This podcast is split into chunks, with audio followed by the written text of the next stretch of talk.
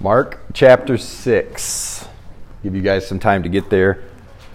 I want to say that we have a lot to go through, but I think that just depends on my willingness to not talk too much.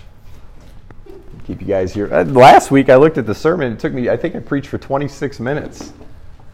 I like felt bad for that. Is that like, you know what I mean? Like sub thirty minute people are smiling like, yeah, you, I, I like to talk. So, um, but no, this is something, as you guys know, we just got out of the uh, our, our Second Corinthians series. And I asked for you guys' prayers as well, even for me uh, going through this. I told my wife before service, I said, I feel anxious for some reason today. Like, the message isn't anything difficult. Like I've, I've studied up on it, or studied up on it. I'm prepared and all that stuff. I just said for some reason I just feel anxious. So I just ask that you guys just be in prayer for me in regards to just my deliverance of it. Once again, I just want it to be received in a way that it's meant to be received. Um, but I think it's something that, that definitely is is a message that we need to be reminded of. I think especially with the times that we're in today, um, and this is just a message of reminding us about how God just truly is our portion and how Christ takes care of us. But kind of unpacking that a little bit more, and what does that mean when we say that he takes care of us? I know Brandon gave a sermon a couple weeks ago about, you know, the daily bread, and I loved what he said. He's like, this isn't about Jesus just being in the bagel making business. You know, this he, we know that he could give us Wonder Bread whenever he wanted to do so. Um, did she kick you out? She did. Oh, wow. There you go. We're going to let her try. We're going to let her try. Um, Julianne, we're at Mark chapter six, by the way. Um, but I want to go through a, a miracle here that we find in all four Gospels. It's actually the only miracle that Jesus performed that is actually in all four Gospels, and that is when Jesus feeds the five thousand. How many of you are familiar with this miracle? Okay. We're going to unpack Mark, but I am going to go back and forth between Mark and actually... Um, John's gospel as well, because I think there's some significance here in even the words that we read in these accounts, because I think we can easily overlook some things that are being spoken about and said. And one of the things that jumped out to me when I was studying for this, and I was running my, my mouth to my wife, was, was is that we so easily can forget, and I love how Linda has brought this up to me, that these are actual accounts that have taken place. These are historical events that have taken place. So we could even lose the identity of that if we don't really look at Scripture and unpack it in a way that we were actually, I believe, meant and called to do. And what we're going to see when we go through Mark's account here, and you guys will find out in, in Mark's writings that he kind of, he's very emphatic on the action side of things. He doesn't give as much detail maybe as the other Gospels do. And what you'll find out is that Mark will start to talk about an account, and then he'll kind of abruptly stop in the middle of it and then throw another account in there and then finish the account that he started with speaking about. So there's kind of this confusion. I've heard some pastors refer to it as a Mark sandwich and how he relays and speaks about these accounts. So what we're seeing here in Mark's gospel is, is that Jesus sends out the twelve, and then we see John the Baptist get beheaded. And then the twelve come back to report what it is that they've learned when Jesus sent them out to perform these miracles, to, to do these teachings and stuff like that.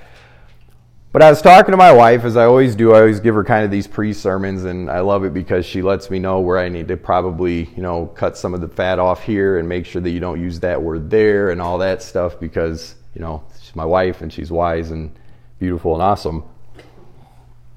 But I love when we are reading this, you will see and read about the masses, right? These people that are there, that are evident, right? We see five thousand men. It's not holding into account the amount of women, the amount of children, but just simply five thousand men. But we read in John's gospel that this is taking place close to the Passover. So we know, as we have seen and read about in the past, and what we're even talking about in us participating in a, in a Seder meal, is that this would be a time where a lot of people would be journeying or, or going to Jerusalem. So this was a part of one of three pilgrimages that people would take to Jerusalem. So we know that when Jesus is there, that all these people, as we will unpack and see, are coming and going. So in looking at John's gospel, he even makes reference to the Passover meal. Mark, you'll see where Jesus says to tell the people to go sit on the grass. In John's gospel, he makes reference and say, tell people to go sit on the green grass. So these little things that I read and that I see, you try to pack together and put together with these other gospels, you actually see this event that's actually unfolding. All these people that are present because of the Passover meal, right? Mark even, or the, the disciples even say to Jesus that we need to send the people out to the, to the surrounding towns to go get food because there's so many people here, right? He doesn't, they don't say send them to their homes because they're not in their homeland. They've journeyed to Jerusalem. But we'll read what Jesus says here to them, and Jesus tells them that you need to feed them. And then we'll read as well what the disciples do, which what we tend to do as well, where we kind of look and see what is, and we try to do all these calculations in our brain, not really understanding or knowing how we're going to make something happen or how we're going to make something work. But in actuality, all Jesus is asking us to do is just to trust in him. And I said it on our Wednesday night service, and I told my wife this throughout the week as well, something that I heard a pastor say that really just hit my spirit, and it's something that I want to speak to you guys, especially with the church today and how we live and things that we see, is the people that serve God the most, the ones that are the most committed, are the ones that are just simply there and available. The ones that are just simply willing to serve. We can get so caught up in this gift mindset. We can get so caught up in this capability and this qualification mindset that those who tend to hinge on that, those who tend to be parked there, they're more flighty and they kind of wait for the best scenarios and situations to serve God. When in actuality, guys, being a Christian, you just simply just need to be available. You need to be there. We've heard the saying before that, that God doesn't call the qualified. What does he do? He qualifies the called. And we can struggle with this mindset. We do it so often where we don't think we're qualified enough to do this. Why would God use me to do that? We just simply have to be present and be willing to give God what it is that we do have, which we will see in this miracle of him feeding the five thousand. And if we have time, I am going to go into the part two where it speaks about Jesus walking on water and unpacking that. But we are going to start off here at verse thirty in Mark chapter six. So once again, context here. Jesus sends out the twelve.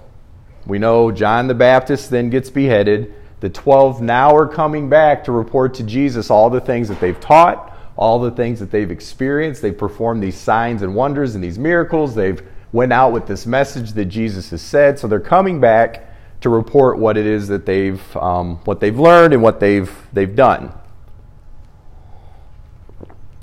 Verse thirty, the apostles gathered around Jesus and reported to him all they had done and taught. Then, because so many people were coming and going, I want you guys to remember to think about the Passover, okay? Because the Gospel of John speaks about this. You have a lot of people there. Think of of. Thousands beyond thousands of people. Then because so many people were coming and going, they did not even have a chance to eat. He said to them, come with me by yourselves to a quiet place and get some rest. And I love that Jesus says this even to his disciples, because something that I know that I've had to learn, my wife has had to learn, that it's okay to rest. That in the midst of ministry, in the midst of the things that you are doing for Christ, it's okay to rest. It's okay to retreat, if you will, away from people. Verse thirty-two, so they went away by themselves in a boat to a solitary place. But many who saw them leaving recognized them and ran on foot from all the towns and got there ahead of them. When Jesus landed and saw a large crowd, he had compassion on them because they were like sheep without a shepherd. And I want to stop there because this word compassion is one that we could so easily look at with our own eyes, and we can kind of put our own definition on it, right? We can just think of it to this in this kind of lukewarm manner. This word compassion in the New Testament, this translation is only used in reference to Jesus Christ. It is this deep-rooted sympathy and empathy and love for people. And I want you guys to even think about the times that we're in today. Sheep without a shepherd. People that are running around aimlessly in life, not knowing where to go, what to do, striving for every which thing. You guys are in Ecclesiastes. You guys will read and see how Solomon speaks about people chasing the wind, going after stuff that they can't grab.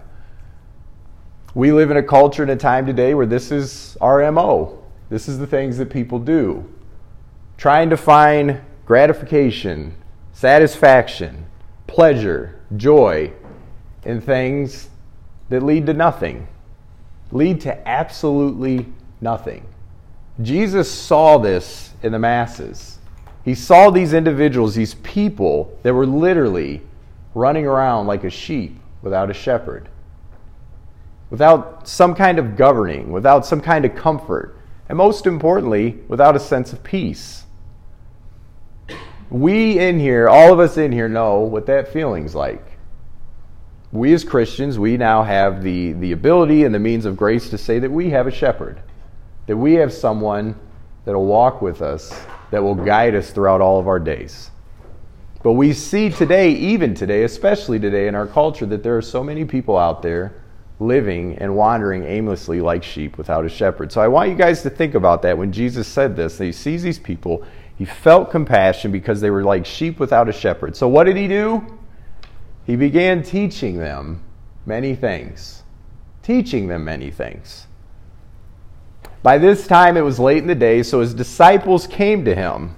This is a remote place, they said, and it's already very late. So I find it funny here that the disciples themselves actually tell Jesus this. Send the people away so that they can go to the surrounding countryside and villages and buy themselves something to eat. Jesus' answer is a great one, verse thirty-seven. You give them something to eat. They said to him, that would take more than half a year's wages. Are we to go and spend that much on bread and give it to them to eat? And I love this because this is what we do. We question Christ all the time.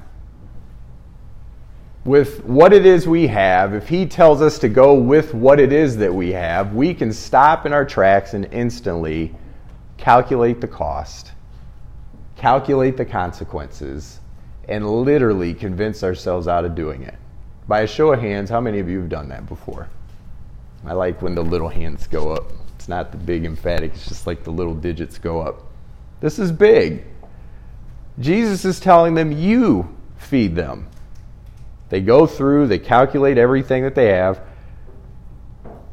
They said to him, that would take more than a half a year's wages. Are we to go and spend that much on bread and give it to them to eat? How many loaves do you have, he asked. Go and see. When they found out, they said five loaves, two fish. In John's gospel, I think it's awesome to, to notice too that he actually makes reference to barley loaves.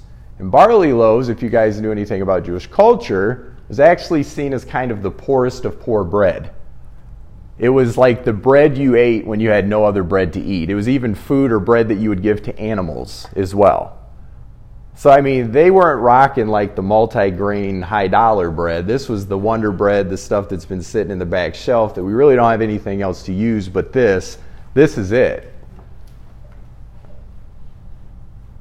But he goes out and he says, when they found out five and two fish, then Jesus directed them to have all the people sit down in groups on the green grass. So I want you guys to get that imagery. So they sat down in groups of hundreds and fifties. Taking the five loaves and the two fish and looking up to heaven, he gave thanks and broke the loaves. Then he gave them to the disciples to distribute to the people. He also divided the two fish among them all. They all ate and they were satisfied. And the disciples picked up twelve basketfuls of broken pieces of bread and fish, and the number of men who had, who had eaten was five thousand. Now remember, this isn't holding into account the women or the children, but something that I want to kind of connect here, guys, and this is what I love to do when I preach. I told my wife, I, I love to dig in the scriptures because it's so important that we see these fulfillments and God's word speaking out to us, because we can so easily miss it if we don't dig the way that we're called to dig. You guys remember that I said that in Mark's gospel, he's, he speaks about the disciples being sent out, John the Baptist being beheaded, and then the disciples coming back to teach and talk to Jesus or what it is that they learned. We know that John the Baptist was referred to as the Elijah, if you will, of his time, okay? Jesus was seen more as like the Elisha if you were to look at the miracle side of things. I want you guys to turn your Bibles with me back to Second Kings. Second Kings chapter four.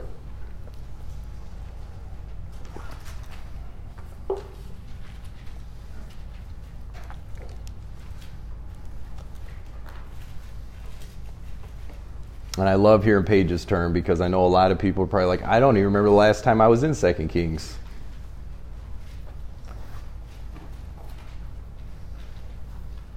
But we could miss this, right? And and John was so prophetic in the things that he spoke about and said. Jesus, even when you read through John's gospel, um, John speaks about how, or Jesus speaks about and mentions to the Pharisees and the Sadducees that if you believed in what Moses said, you would believe and know me.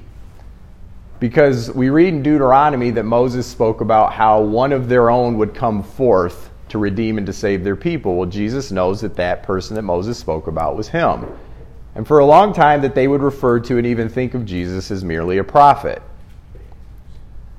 But here in Second Kings chapter four, verse forty-two, we see an account here with Elisha. And it says, and once again, this is a, a kind of a fulfillment or a typology of what we're going to see take place here with Jesus feeding the five thousand. It says in Second Kings four forty-two, a man came from Baal Shalisha, bringing the man of God twenty loaves of what kind of bread? Barley bread, baked from the first ripe grain, along with some heads of new grain. Give it to the people to eat, Elisha said. How can I set this before a hundred men? His servant asked, but Elisha answered, give it to the people to eat, for this is what the Lord says. They will eat and have some left over. Then he set it before them, and they ate and had some left over, according to the word of God. So we see this miracle take place thousands of years ago, and we see this fulfillment and this typology and this grander miracle that Jesus just performed with feeding the five thousand. But there's something important here that we have to realize and recognize as we go into the next miracle or the next thing that Jesus does in walking on water. That even though these individuals saw this miracle take place, in John's gospel you will see Jesus express this concern that the people start to look at Jesus as this king that's going to come forth to literally liberate the Jewish people. And this was a concern of Christ, because Jesus was not just an earthly king. He was the King of Kings. He wasn't an earthly liberator to just free the Jews. We know that he came to bring salvation to all mankind. So there is this hardness of heart that takes place here with the Jewish people. They saw this miracle take place. They experienced it. But they were not getting the message that Jesus was trying to send in this miracle.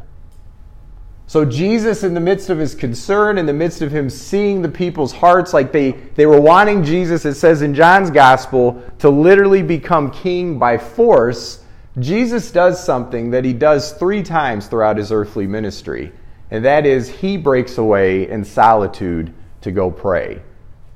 We know he does it the first time when it comes to selecting the twelve. He does it in this next time here that we're going to go into and read when it comes to him walking on water. How many of you know what the third time was?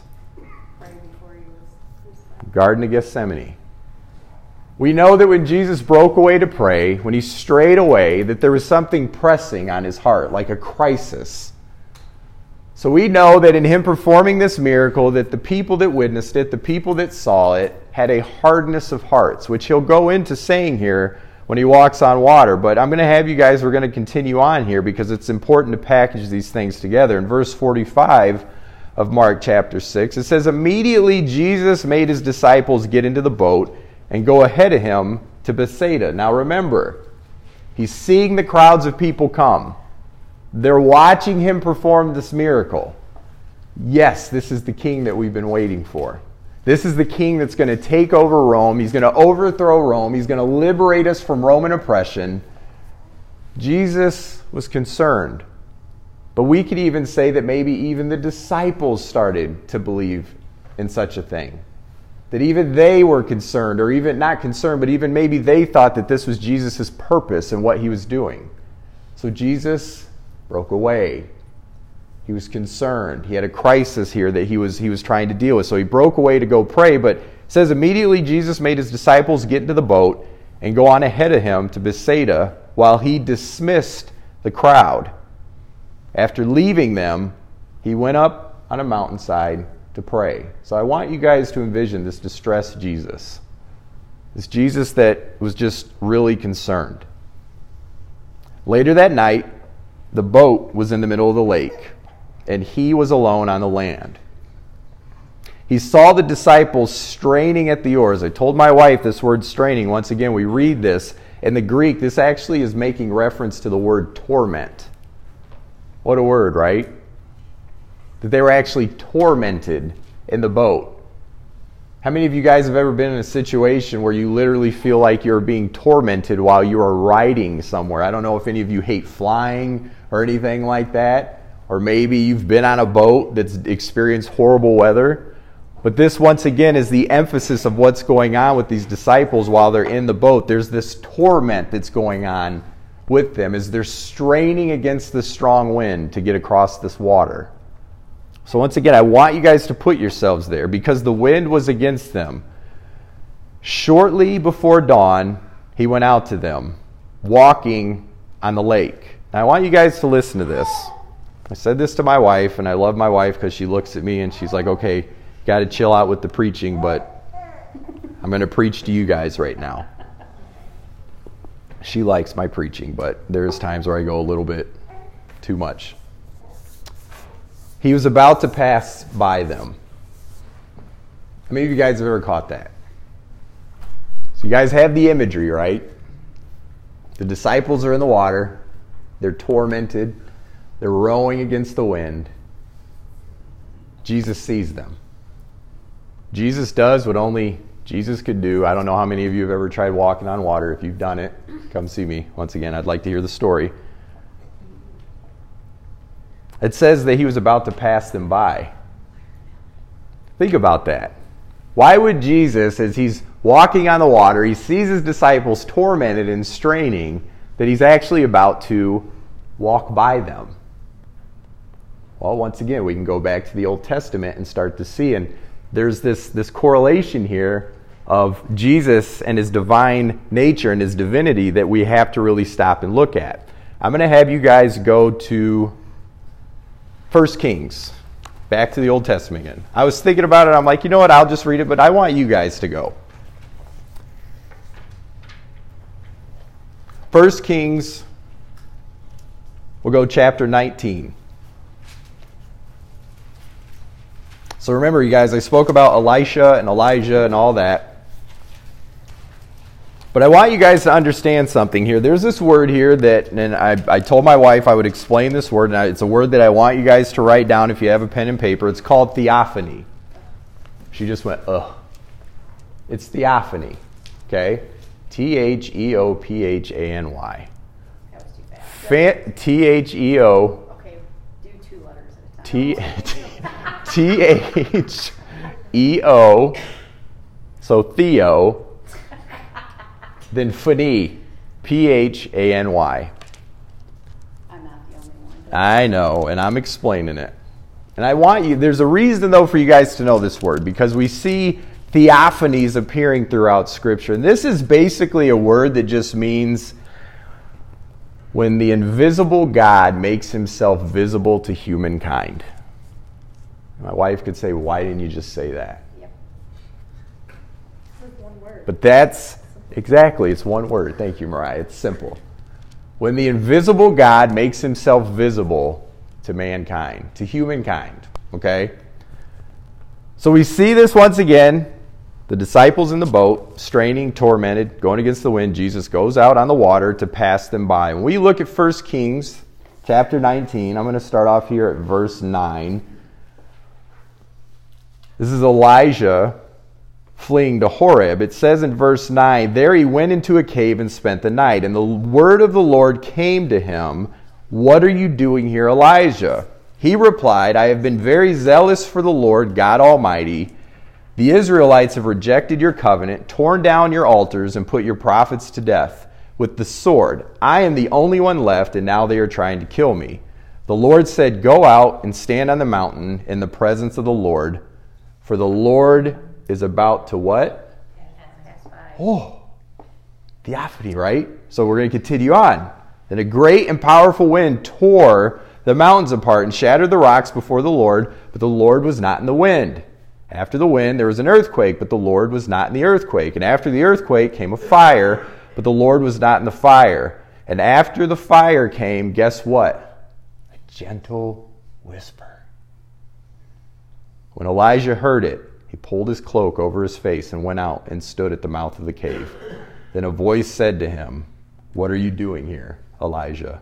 He replied, "I have been very zealous for the Lord God Almighty. The Israelites rejected your covenant, torn down your altars, put your prophets to death with the sword. I am the only one left, and now they are trying to kill me too." The Lord said to him, "Go back the way you came.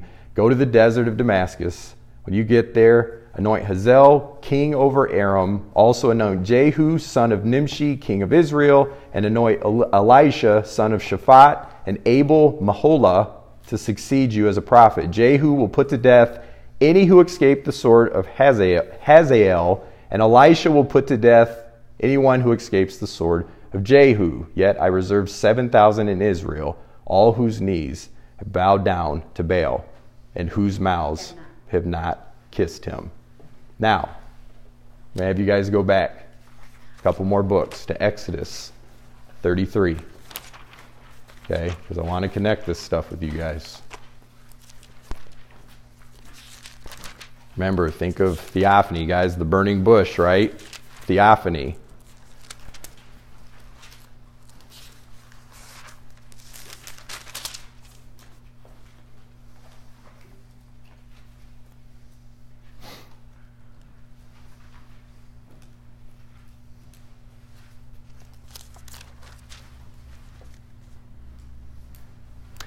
Verse twelve, we'll start out at, in Exodus thirty-three. "Moses said to the Lord, 'You have been telling me, lead these people, but you have not let me know whom you will send with me. You have said, I know you by name, and you have found favor with me. If you are pleased with me, teach me your ways, so I may know you and continue to find favor with you. Remember that this nation is your people.'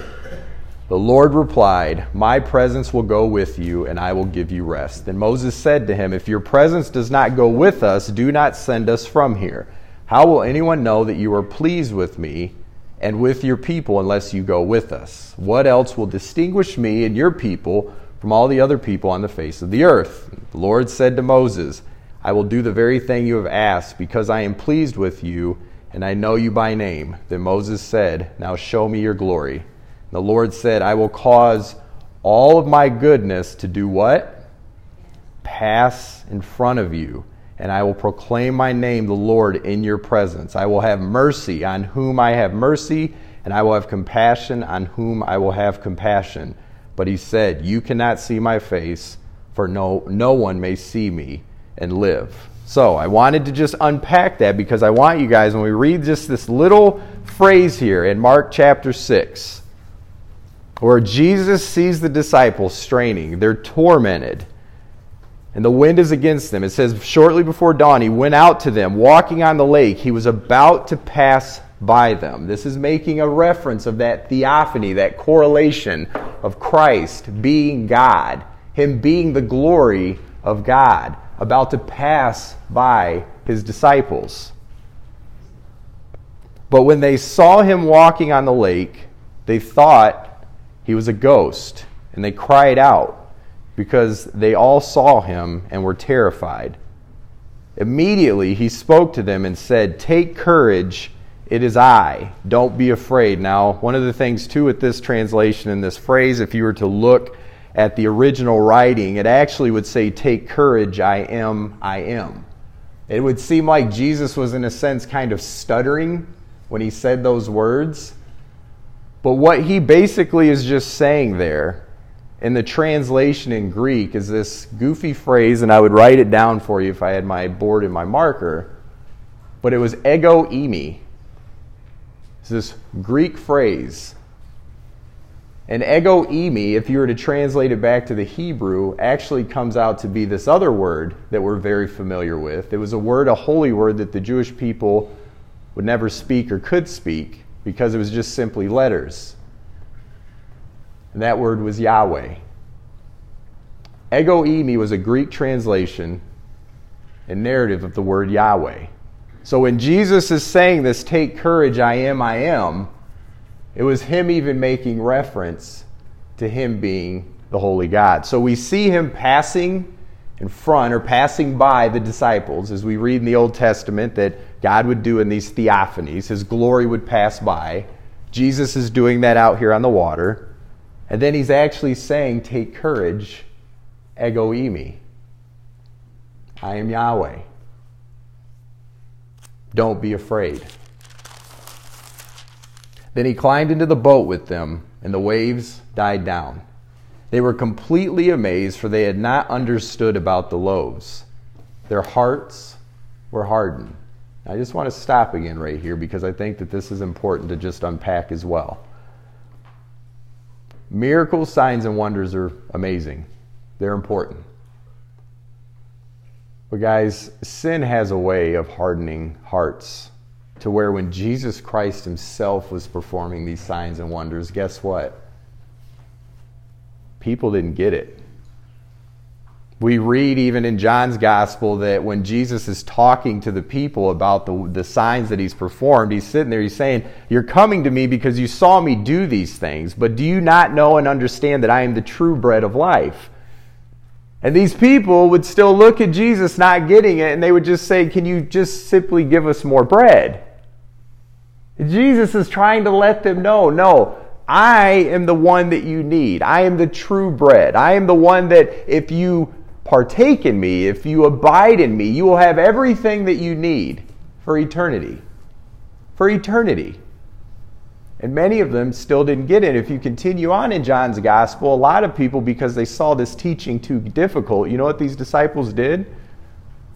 They left. They walked away from Christ. If the Holy Spirit does not grab a hold of an individual's heart and soften that heart, sin will continue to callous the heart of people, regardless of the things that they see and witness. Jesus himself is standing here, performing these miracles and these signs and wonders. He has just expressed himself as being God to his disciples, because there was thousands of people that he performed this miracle to that just didn't get it. They didn't understand it. All they knew is they just wanted to keep getting their bread.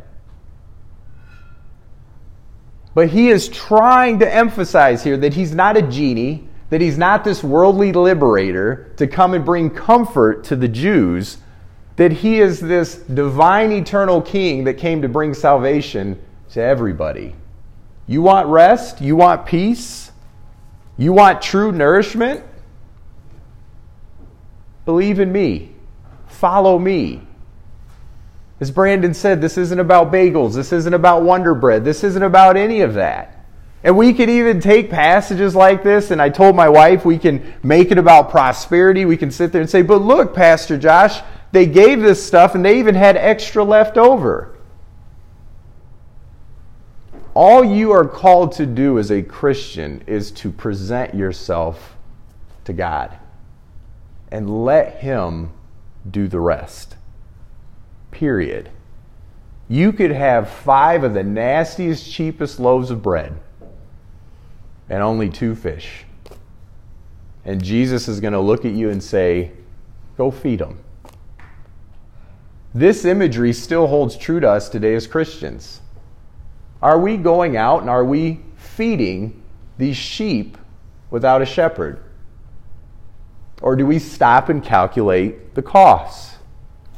Do we stop and debate with ourselves? Do we stop and argue with God and go, well, if I was to do this, it's going to cost me this and it's going to do this. And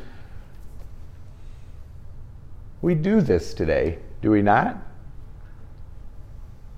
Jesus wants us to know that the greatest way for you and I to serve others and to feed others is to serve him first. Is to just simply be available for him.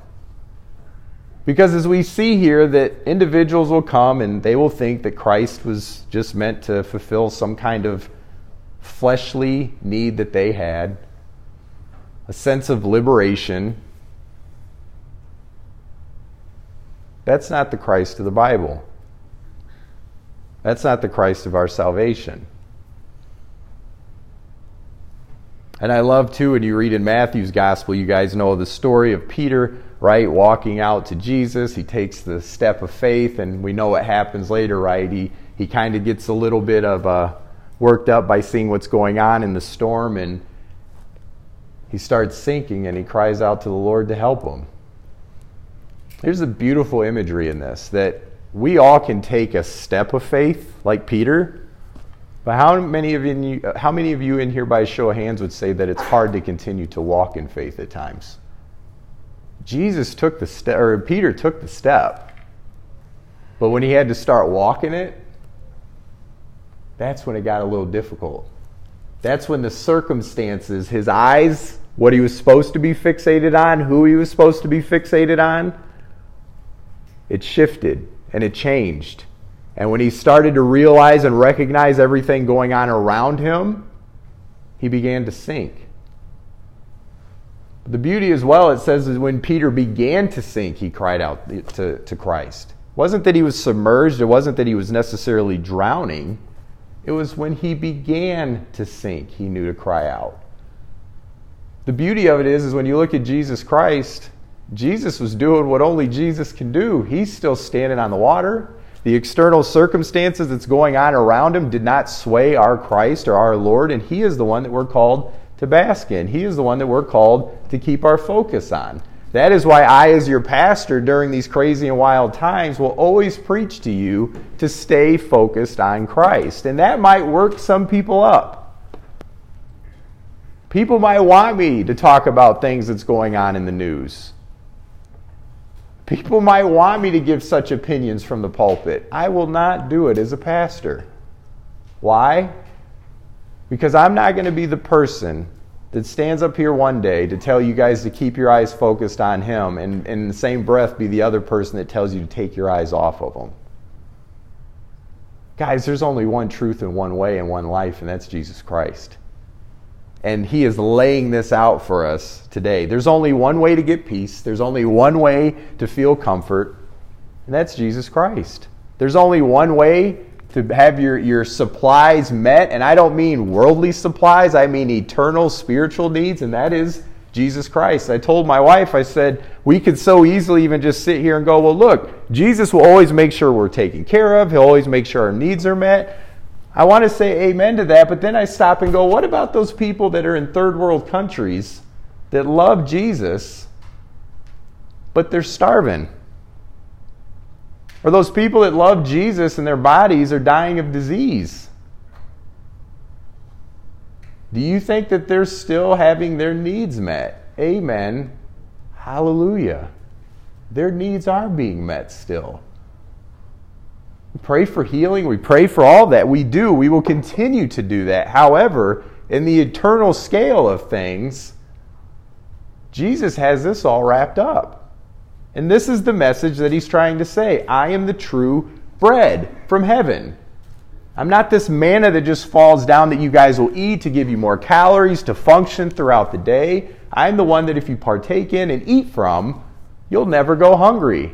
I'm the true water. If you drink from me, guess what? You're never going to go thirsty. That means that your earthly lives could be failing and falling, but guess what? You're good. You're good. What a peace to have. This is the message that he's trying to send. These people, their hearts were hardened and they just didn't get it. To carry on in verse fifty-three, when they had crossed over, they landed at Gennesaret and anchored there. As soon as they got out of the boat, people recognized Jesus. They ran throughout the whole region and carried the sick on mats to wherever they heard he was. And wherever he went, into villages, towns, or countryside, they placed the sick in the marketplaces. They begged him to let them touch even the edge of his cloak, and all who touched it were healed. These people knew that where Jesus was, guess what? God was. Yahweh was.